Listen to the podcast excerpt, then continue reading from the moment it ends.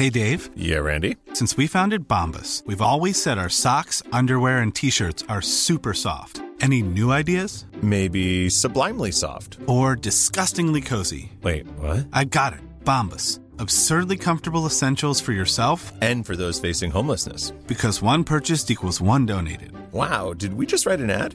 Yes. Bombas. Big comfort for everyone. Go to bombas.com slash ACAST and use code ACAST for 20% off your first purchase.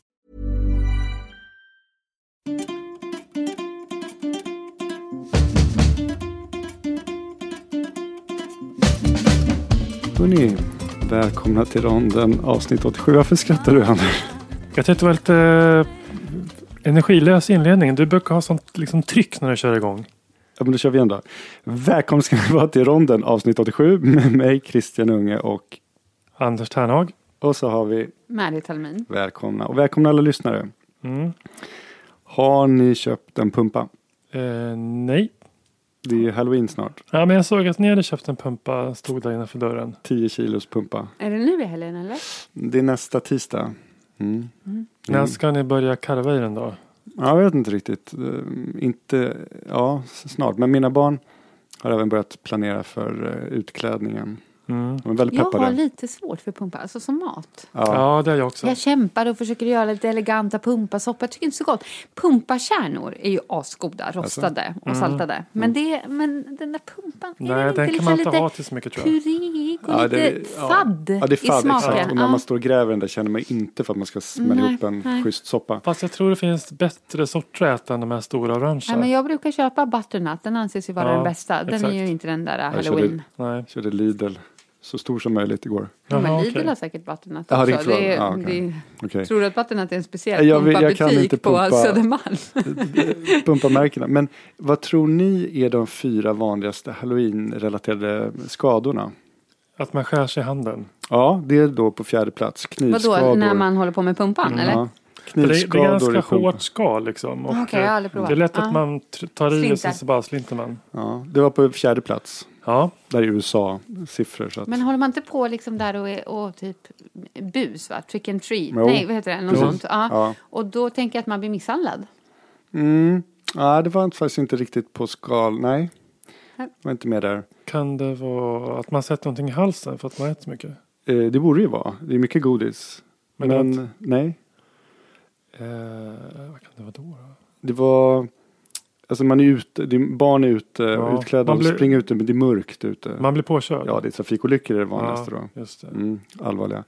Och sen var ögonskador, mycket sådana lasersvärd och pinnar som, som viftas runt när barnen klär ut sig. Jaha. Och på tredje plats var, eh, det här är allvarliga skador, brännskador.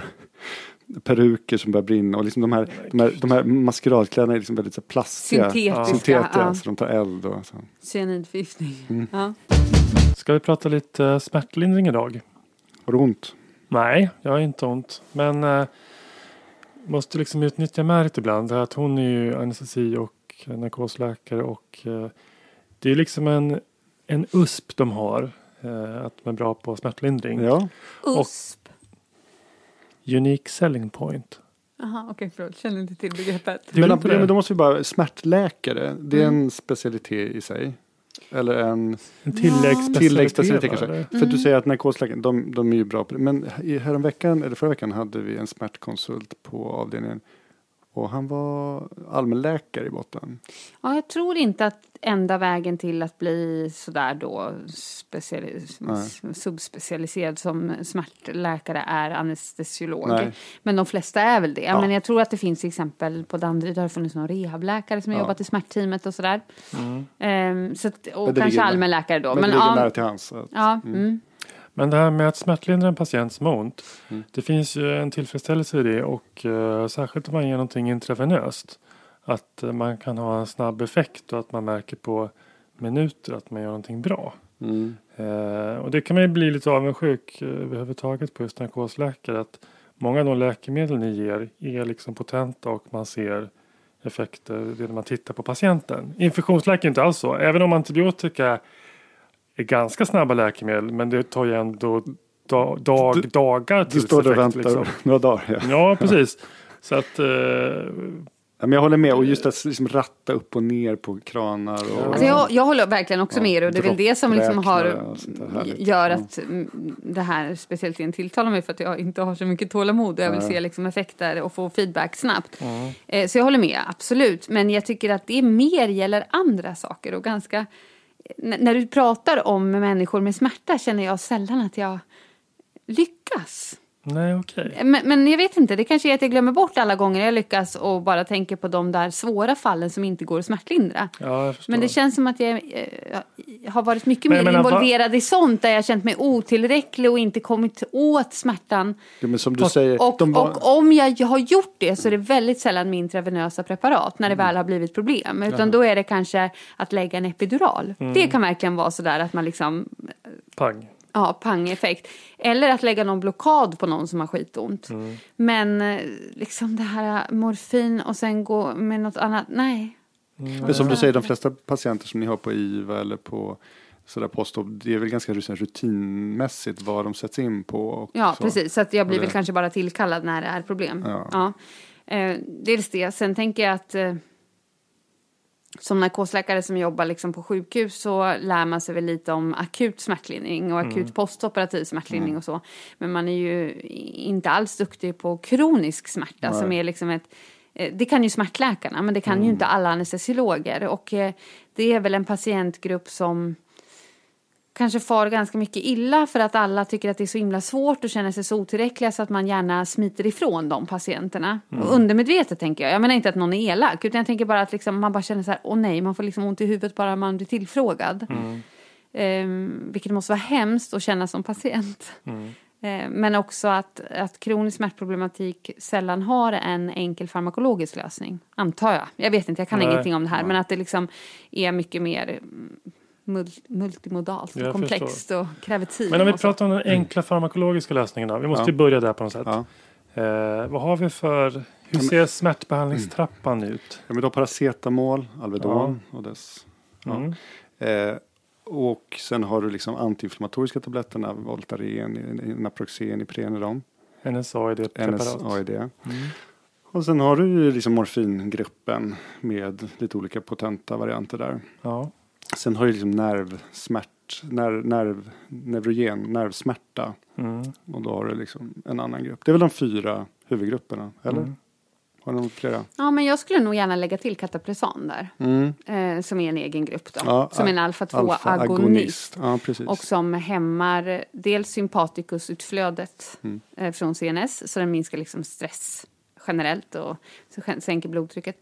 Mm. Men också har en väldigt synergistisk effekt med opiater för att den också tror jag stimulerar det endogena eh, opiatsystemet. Vi har ju ett eget smärtlindringssystem som bygger på opiater faktiskt in i ryggmärgen. Synergistisk, vi måste bara förklara. Ja, och alltså att eh, opiat plus katapresan blir, det är inte 1 plus 1 blir 2 utan 1 plus 1 blir 3. Mm. Varför inte Catapresan särskilt använt som tablettbehandling i Sverige? Ja, jag vet inte, det är ju ett licenspreparat så man måste ju liksom ha en speciell licens för att beställa det.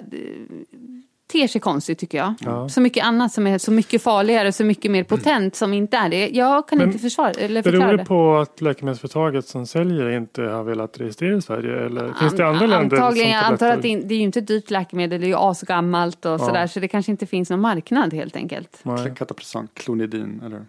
Mm. Eh, men om man säger så här, vanligaste, vanligaste. Mm. Eh, eh, Alvedongruppen, antiinflammatoriska gruppen, eh, NSAID-gruppen och morfingruppen. Mm. Och då på något sätt lite sådär, sådär allmänna uppfattningen är väl ändå så här, men Alvedon det kan man ta, det kan man köpa receptfritt på apoteket. Mm. Och antiinflammatoriska tabletter, Ipren och sånt kan man köpa. Men så har vi morfin, oh, det, det är beroendeframkallande och det måste man ha recept på. Sådär. Men ehm, på något sätt när man kommer in till sjukvården, liksom äldre, multisjuka, eh, som har njursvikt och andra saker, så är det ju på något sätt eh, i många, i många fall, om vi pratar rent smärt, smärtlinje, så är ju morfinpreparaten, de känns liksom renast och enklast och har liksom minst eh, problem kring sig. Just för antiinflammatoriska tabletterna, där eh, får du liksom inte ge dem till, när du har njursvikt hjärtsvikt. Och, och, och, Men det är två olika perspektiv. Jag tänker också att NSAID-preparaten är ju liksom livsfarliga ur organs, organsynpunkt Mm. eh, vad gäller andra sjuka, eller sjuka patienter. Mm. Eh, Medan opiater, men det som skiljer opiater från paracetamol och eh, NSAID är ju att den har en central effekt. Mm. Medan paracetamol och eh, Ja, det, det intressanta är väl att vi inte ens vet mekanismen bakom paracetamol.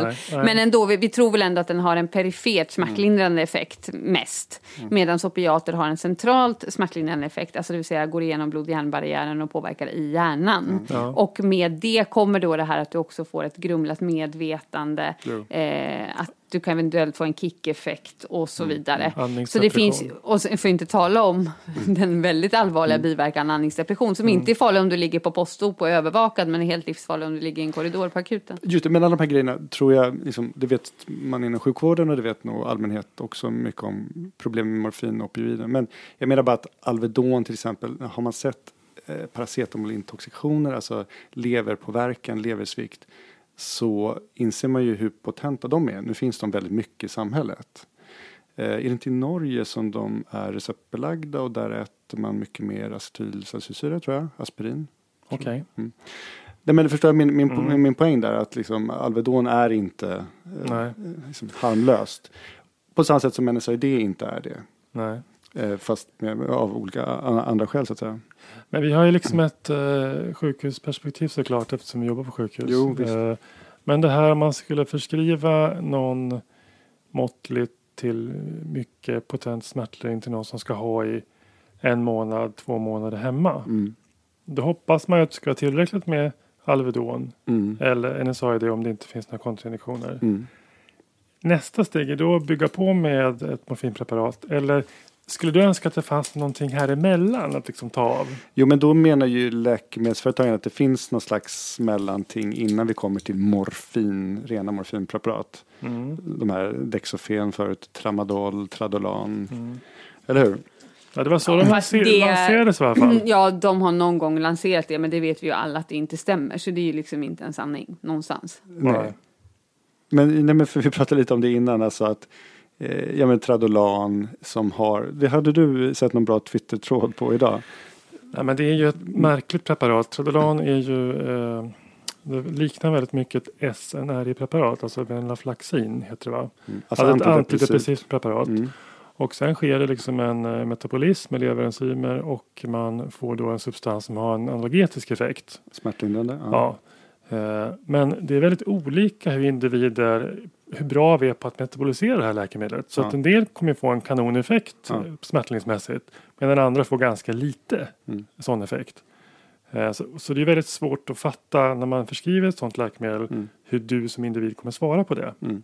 Egentligen skulle man vilja ha ett sånt liksom lite info eh, i fast nästan. Mm. Läkemedel som är väldigt eh, som, som har liksom en metabolism som kan variera väldigt mycket mellan olika individer. Mm. Hur ser liksom det ut i befolkningen? Men lustigt att du säger, för att, och det pratade vi också om tidigare idag, att finns det sån information i FASS om liksom, vilka preparat har stor inter, eh, individuell variation? Och, Jo, men med Citodon vet man ju det. Det är ju kodin och man vet ju att vissa personer inte kan metabolisera kodin till opiat och därmed Nej. inte har någon effekt alls. ja. Till Nej, exempel, just eller det, hur? Men står det någonting fast som att vissa personer, står det så här, ja, 5 av befolkningen är inte responders? Mm. Ja, eller- jag tror att det står. På Det just kodin tror jag det står Ja. procentsatsen som saknar det enzymet som metaboliserar. Ja, men det är ju bra. Ja. För det skulle man vilja veta. Men sen vet man ju ändå inte Vem om den man har framför sig är en sån i och för sig. Nej. Eh, För det där tänker jag, om vi inte bara pratar just smärtläkemedel, men jag tror att det varierar mellan olika läkemedelssubstanser hur stor den individu- individuella variationen är.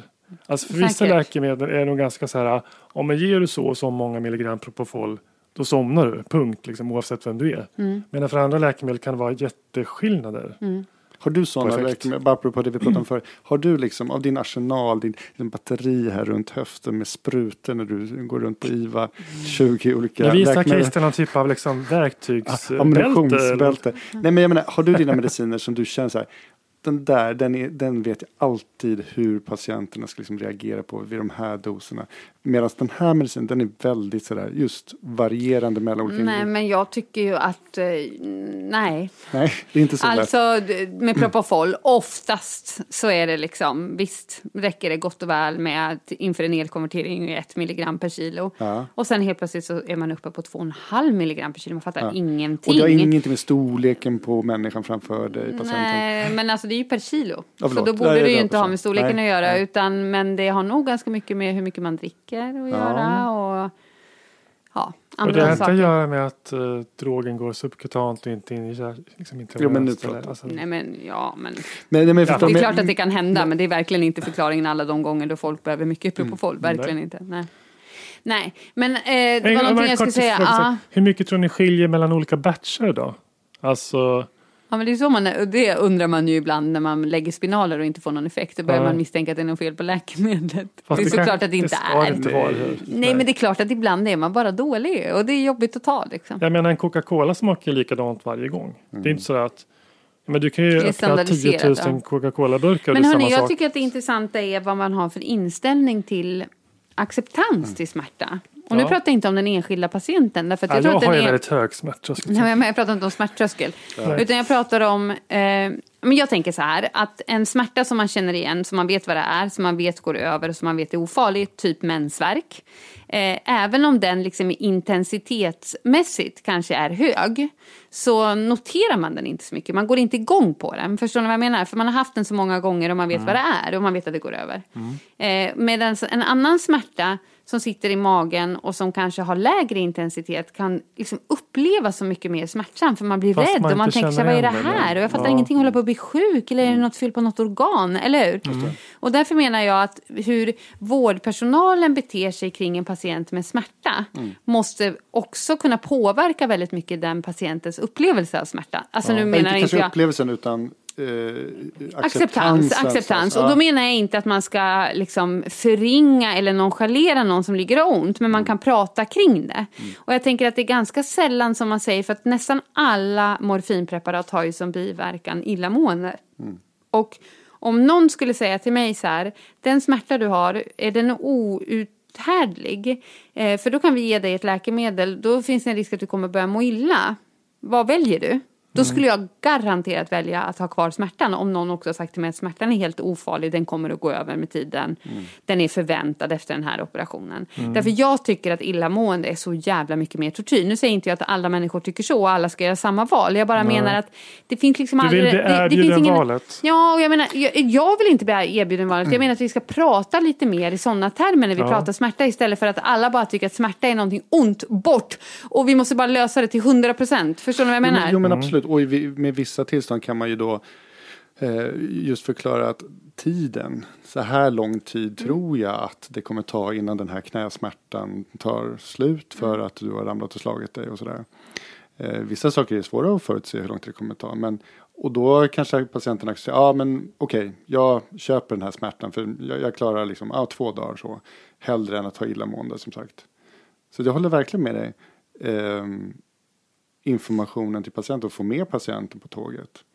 Därför Och jag tänker att det är, biverkningar så, det är så stor skillnad på en eh, postoperativ smärta i ett knä efter en operation som är förväntad och inte någon som liksom indikerar att något har gått snett. Och den låter ju då godartad och det är ju sån smärta Ja, man skulle kunna säga där, där skulle man ju även rent medicinskt kunna acceptera den. Ja. Alltså, förstår ni vad jag menar? Ja. Medan en någon som kommer in med centrala bröstsmärtor vill man ju ha smärtfri Mm. innan man hinner få upp dem på angio. Där accepterar man ju knappt VAS 2. Då ska man liksom in med nitroinfusion. Mm. Med rätta va? För att det liksom kan ju bara göra the ongoing hjärtinfarkt än värre. Just det. Så det är ju liksom, det, och det är ju inte så jäkla lätt för patienten att fatta. De kan ju tycka så här, men ja, det är VAS 2, det är ingen fara. Liksom. Gud, varför är ni här frågar hela tiden? Eller hur?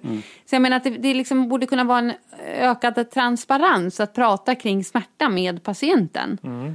Eh, Som vi kanske inte tar, inte tar vårt ansvar Men riktigt gör som ni inte det då, ni som är proffs på smärta? Ja, men jag känner inte att vi kan prata vi här. Jag känner mig inte som ett proffs på smärta. Jag, jag vet inte. Jag, jag reflekterar även kring att jag eh, ofta också tycker så här, smärta måste bara bort. Och liksom reflekterar inte kring så här, men vänta, har vi pratat, har jag pratat med patienten här? om- Ja. Nej, men som så mycket annat. Och jag menar inte handpåläggning och homeopati och så här, Nej, det är men- inställning som räknas. Alltså jag menar inte överdrivet, utan jag Ja, pratar jag bara liksom att man kan resonera kring Ja, saker. det är tiden vi pratar om. Att vi har så lite tid för att sätta oss och informera och kommunicera med patienten om de här sakerna. Och enligt, Ja. enligt många då där i USA där det verkligen har liksom, det blev en enorm förskrivning av opiater till patienter som sedermera då blev eh, missbrukare och började köpa det svart och sen liksom Mm. blev heroinister på kuppen. Eh, där säger man ju att eh, det, det har ju funnits ett, intresse från läkemedelsföretagen att liksom få in den här inställningen om att all smärta ska bort. Och Nolltolerans, ja, precis, liksom. bas noll på sjukhus, Ja, ja. annars är det liksom inhuman vård. Ja. Och där har väl liksom vi... Att vi har köpt det Ja, vi har köpt det Mm. lite oreflekterat. Och jag menar, det är klart det finns någon fin argumentation i det. Att det, det ska inte behöva göra ont. Eh, Ja. Nej. Eh, Det finns liksom inget egenvärde i att plågas, absolut Nej. inte. Vi, vi har liksom inte en uppfostrande roll inom sjukvården. Men, eh, men, vi, men med tanke på vilka konsekvenser smärtför, smärtstillande förskrivning kan ha så kanske man ska vara lite mer Nej, reflekterande. vi har inte en uppfostrande roll men vi har väl liksom en upplysande roll. Ja. Alltså, man måste väl få tala om eh, för och nackdelar med olika val. Eller hur? Det var ju det du var inne på.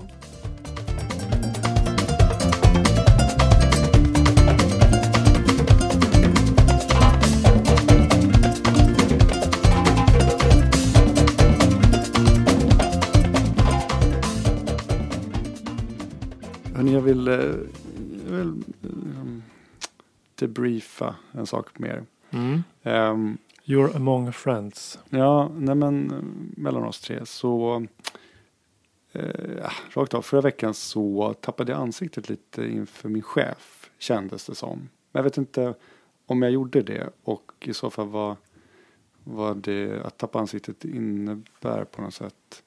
Jag hade en... Det är väl att bli avslöjad på något sätt. Ja, ni, ni kan Eller blotta sig när man inte vill. Ja, just det. Ja, Så snarast kanske kanske, så.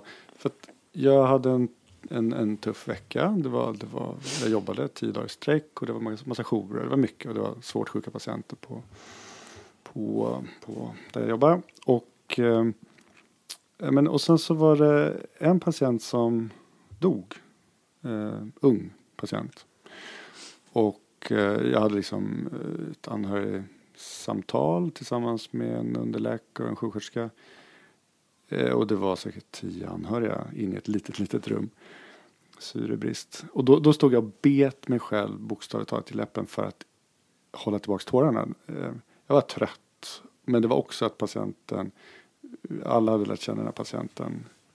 Eh, vårdpersonalen, jag och det var, det var liksom tufft för alla. Och sen så gick alla ut och sen så stannade jag kvar i, i lilla läkarexpeditionen. Och så bara, du vet, jag bara satte mig ner framför datorn och hade stått. Och, och så, jag kunde bara inte hålla igen tårarna. Tårarna kom. Jag började gråta. Utmattning och nervstressen och att jag tyckte det var hemskt, hela Mm. grejen. Men du var ensam på rummet då Jag alltså? var helt ensam. Mm. Och på något sätt, eh, det var en stängd dörr och jag liksom Men det kanske också var lite grann att någonting släppte när samtalet var över. Men- de hade gått ut och sådär. Absolut. Mm. Och jag menar, jag, någonstans tillät jag mig väl själv att eh, låta tårarna komma. Ja, okej. Precis då dras dörren upp och min chef kommer in. Mm.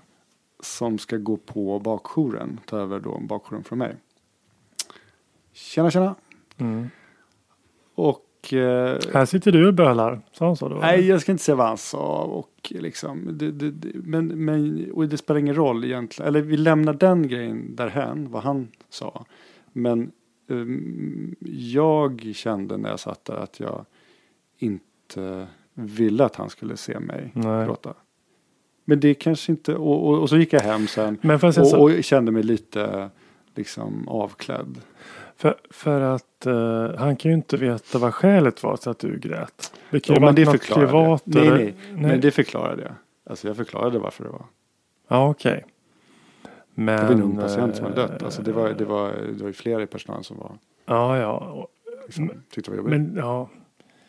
Men det låter ju nästan lite sunt eller vad man ska säga. Det måste väl din chef tänka Mm. att eh, det här är en medarbetare med eh, känslorna på rätt ställe. Eller vad man ska säga. Alltså du, du, blir- du, tvärtom, du klarar ju situationen men efteråt så på något sätt. Eh, Jag är inte helt säker på att det hade Nej, varit vet fel om du hade blivit rörd till tårar även i, på anhörigsamtalet.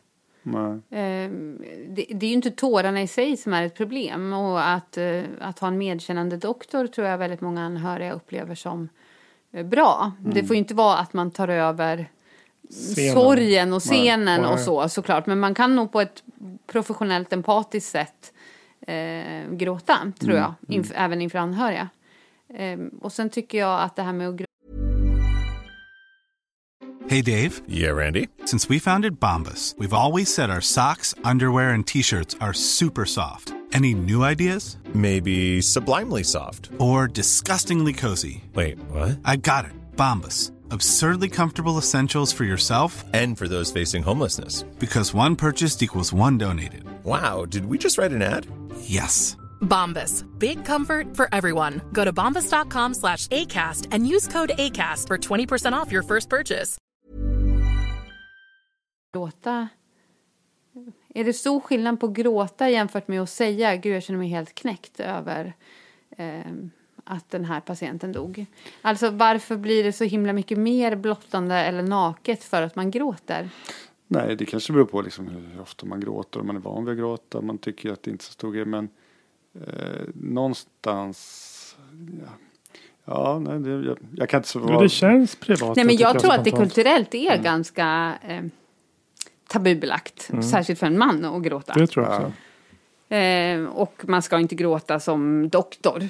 Även om man är kvinna. Därför att doktorer liksom är lite av övermänniskor och sådär. Eh, att det finns en sån yrkesjargong. Och den tror jag bara är eh, skadlig och förkastlig. Och gynnar vare sig anhöriga eller eh, doktorerna.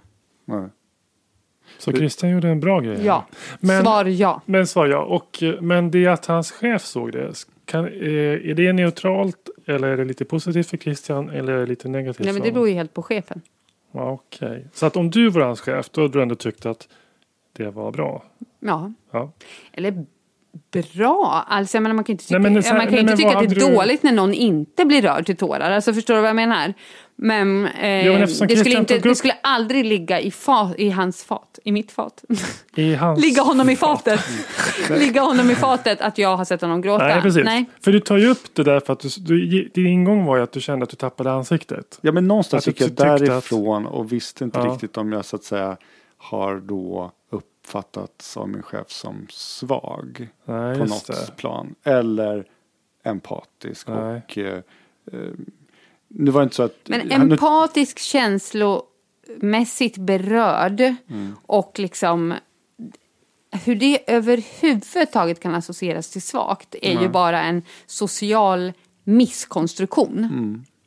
Men den finns där. Så jag, jag Ja, jag vet att den finns. och Det är en liksom, yrkesjargong, den måste vi bryta. eh, Du har hjälpt till att bryta den nu Christian. Mm. Kanske. Ja, nej, men tack för ert stöd i alla fall. Mm. Mamma, lita på mig. Pappa, lita på mig. Jag vet vad jag gör. Har ni märkt att jag har såna här post-it-lappar idag? Mm. Jag var liksom lite inspirerad av dig Anders. Du brukar sitta med en liten lapp. En liten lapp. Ja, ibland. Ibland är jag med med en liten notis jag skriver något på. Nu tänkte jag att vi skulle köra en frågesport. Åh, oh, äntligen! Mm. Och Nu, gäller, eh, nu gäller det att liksom tända till vinnarskallen Märit. har ni, Både du och jag här. har ni le- eh, rakt av så eh, ska ni klura ut en sjukdom, ett tillstånd och en medicinsk-teknisk pryl. Jaha. Tre frågor. Och Vad är eh, skillnad på sjukdom och tillstånd? ja, ni kommer att förstå det. Eh, och eh, Psykos, är det ett tillstånd eller en sjukdom? eh, då skulle jag säga att det är ett tillstånd då. Om de, Som de kan två. vara ett tillstånd i många sjukdomar? Ja, så Okej. ska jag säga. Mm. Okej. Eh, och ni får bara eh, ställa frågor som jag kan svara ja eller nej på. Och eh, när man får ett nej, då går frågan över till den andra. Så vi samarbetar inte? kombatanten. Nej, ni tävlar mot varandra. Och eh, sen finns det så här, de här tre frågorna har något gemensamt också. De här tre sakerna. Okej? Mm. De här tre frågorna, de här tre sakerna. De här tre sakerna. Ja, Okej, okej. då kör vi. Det första är en sjukdom som jag tänker på. Och så kan ni klura ut den genom en Mm. mm. ja nej fråga. Du kan börja Anders. Ska jag börja? Ja. Eh, drabbar den enbart vuxna? Eh, nej. Är den smittsam? Eh, nej. Eh, har någon av oss haft den? Nej. Är den dödlig? Mm, pass. Nej, men vänta. Nej, men, Vänta nu. Pass. Vadå? Vad betyder det? Tror att jag inte kan svara ja eller nej på den frågan. Okej. Eh, drabbar den här sjukdomen enbart ett organ? Ehm, nej. Går den under inflammatoriska sjukdomar? Då får du fortsätta med Ja. Mm. Ehm, är den autoimmun? Ja. Ehm, är det typ 1 diabetes? Nej. Är det en sjukdom som handläggs av reumatologer? Nej.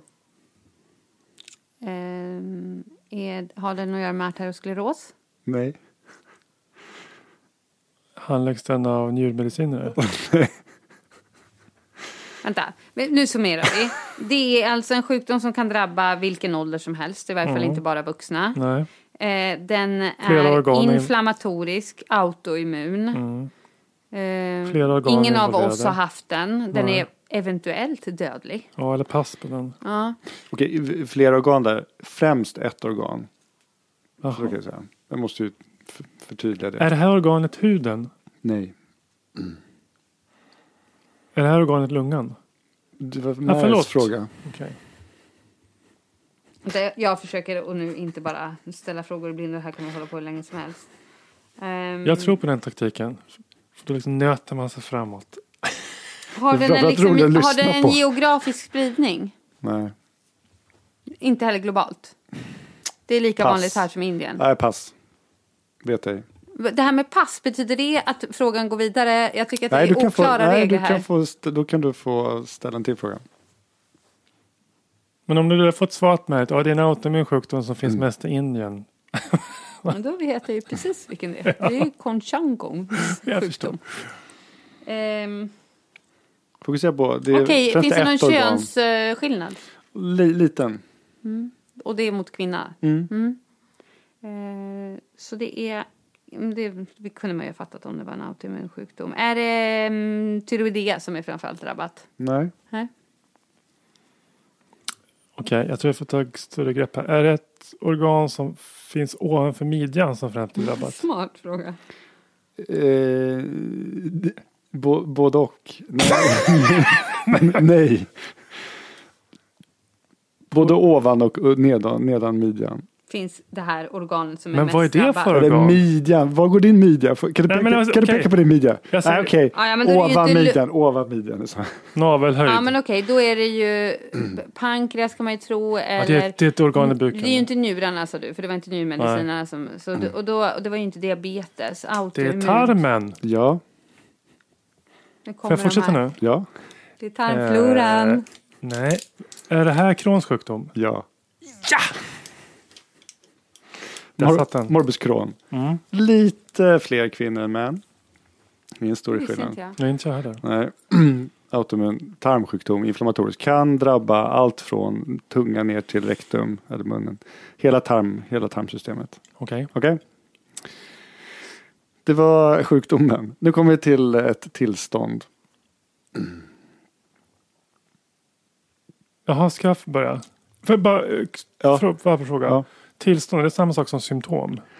Eh, nej, okej. Men psykos är ju ett tillstånd. Se det här som en sjukdom slash tillstånd. Det är liksom en, en, ett tillstånd.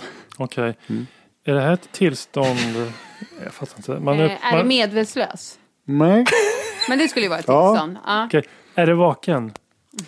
nej. Men okej, se, se det, okej, se, ta, se det mer som en sjukdom då. För ni kommer aldrig klara det här.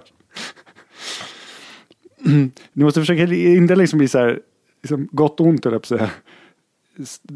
Har ni aldrig lekt de här lekarna, liksom, om man tänker på ett djur? Så här, finns Jo, det i Afrika eller inte lättare. Afrika? Okej. eh, eh, jag vet knappt vad jag ska säga. Närhet har fått migrän. Ja, faktiskt.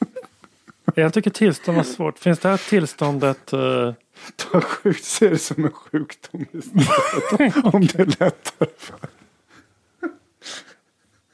Drabbade könen lika? Nej, Drabbade eh, mest män? nej.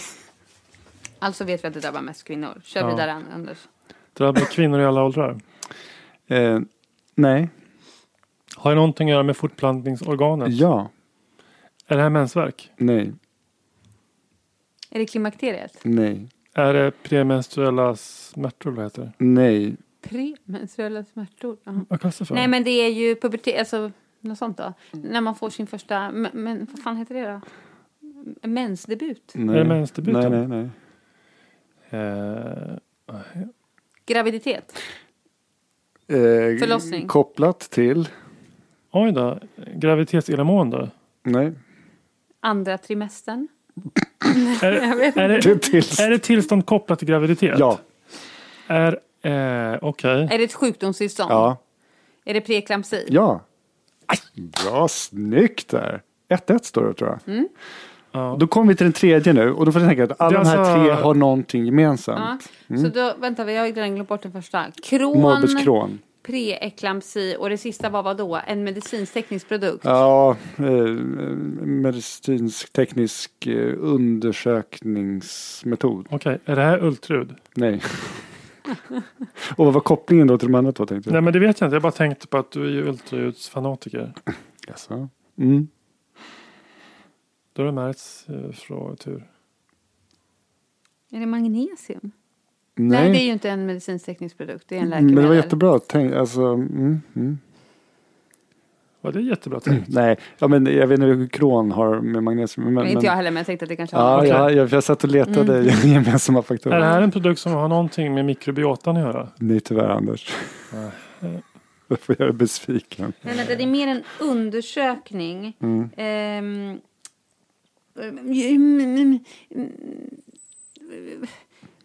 Urat? Nej, Nej, men det är något labbprov. Ja, men jag tänker det är ett labbprov. Ja, jag tänkt mer medicinsk teknik. Verkligen medicinsk teknik. Alltså då tänker jag dels radiologi, men det är helt ointressant vid preeklampsi väl? Och det är ju ganska ointressant vid kron. Och jag menar gastrokoloskopi gör man vid kron, det gör man inte vid preeklampsi. Men alltså håller du på att ställa frågor nu eller? Nej, jag tänker högt och vi försöker samarbeta, Anders. Jag är inte ute efter att konkurrera. Jag Nej. tänker liksom att om vi, jag pratar högt så kanske det leder till att du ställer en smart fråga. Som du vill också- eventuellt får jag på och vinner. Och det bjussar jag på då. Eller också leder det till att min egen hjärna bara tar en paus. Mm. Och eh, Your- inget händer alls. Your motherfucking problem. Nej, men ni hade ju något, preeklampsi är uppenbart. Eh, vad, vad, preeklampsi? Har det någonting att göra med Nej, att men- ta, ta blodtrycket? Nej. Nej, men det är bra. Mm, nej, men och urinprov vill man ha vid preeklampsi. Ja. Men det vill man ju inte ha vid kron väl? Nej. Har det någonting att göra med att mäta kroppstemperatur? Nej. Nej. Men vi sa att kron var eh, företrädesvis något mer, fler kvinnor än män. Mm. Och preeklampsi, Det är bara kvinnor. ja, då har ni temat. Det, det är att ta ett eh, kromosomtest. Nej, Gravtest tänkte jag, men det... ja, men det hade varit bra. Det hade legat i samma andas barn. Så det är medicinteknisk pryl som man gör med att vara kvinna? Eller Mm, att... eh, mm, Ja, Okej, vad kan det vara? Eh, en gynstol? nästan, nej. Nej. En eh, Något som bara kvinnor gör. som bara kvinnor gör. Mm. Du är 100 procent på det här. Nej, i och för sig inte, men 99. Mm. Alltså jag kan inte göra som man eller? Jo, i enstaka fall. Men, Oj, men tänk kvinnor, tänk kvinnor. Eh, och det är medicinteknisk Ja, produkt. Ja, ja, en undersökning. Mm. En vaginal eh, undersökning. Nej, Nej. tänk ovan midjan. En bröstundersökning. Ja, det vill säga. Mammografi. Ja, bra. Eh, Nu hänger jag inte med alls i och för sig men Vad har det för koppling till preeklampsi och kron? Mm, Kvinnor. Nej, det var det sämsta ever. Kron, det var lite fler kvinnor än män. Och då undrar jag det här med att det är lite fler kvinnor. kvinnor än män. För det är för mig ganska okänt vad gäller kron. Vad är fördelningen? Är det Ja, men jag 51 vet- procent kontra 49? Typiskt. Jag bara, nu, vet- nu vet jag för Nej, för fan. Jag tycker Nej, det är jag känner mig dåligt. lite snuvad på Ja. hela den här... äh, Behöver be någon sorts ursäkt för våra lyssnare att de fick genomlida det här Ja. segmentet. Men äh, alltså det sista där att mammografi, det hade ju liksom ingenting med kvinnor. Nej. Okej. Ja. Bra. eh, Vem vann? Ja, inte du eh, nej, Christian i ja, varje fall. nej, Precis.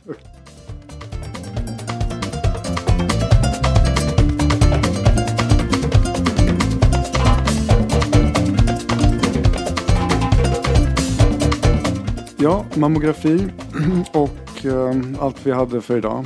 Mm. Avsnitt 87. Eh, ja, vi får tacka för oss. Ja. Och, eh, Kloka råd inför halloween. Nej, jag har inga. Hoppas ni får ett fint höstlov allihopa. Mm.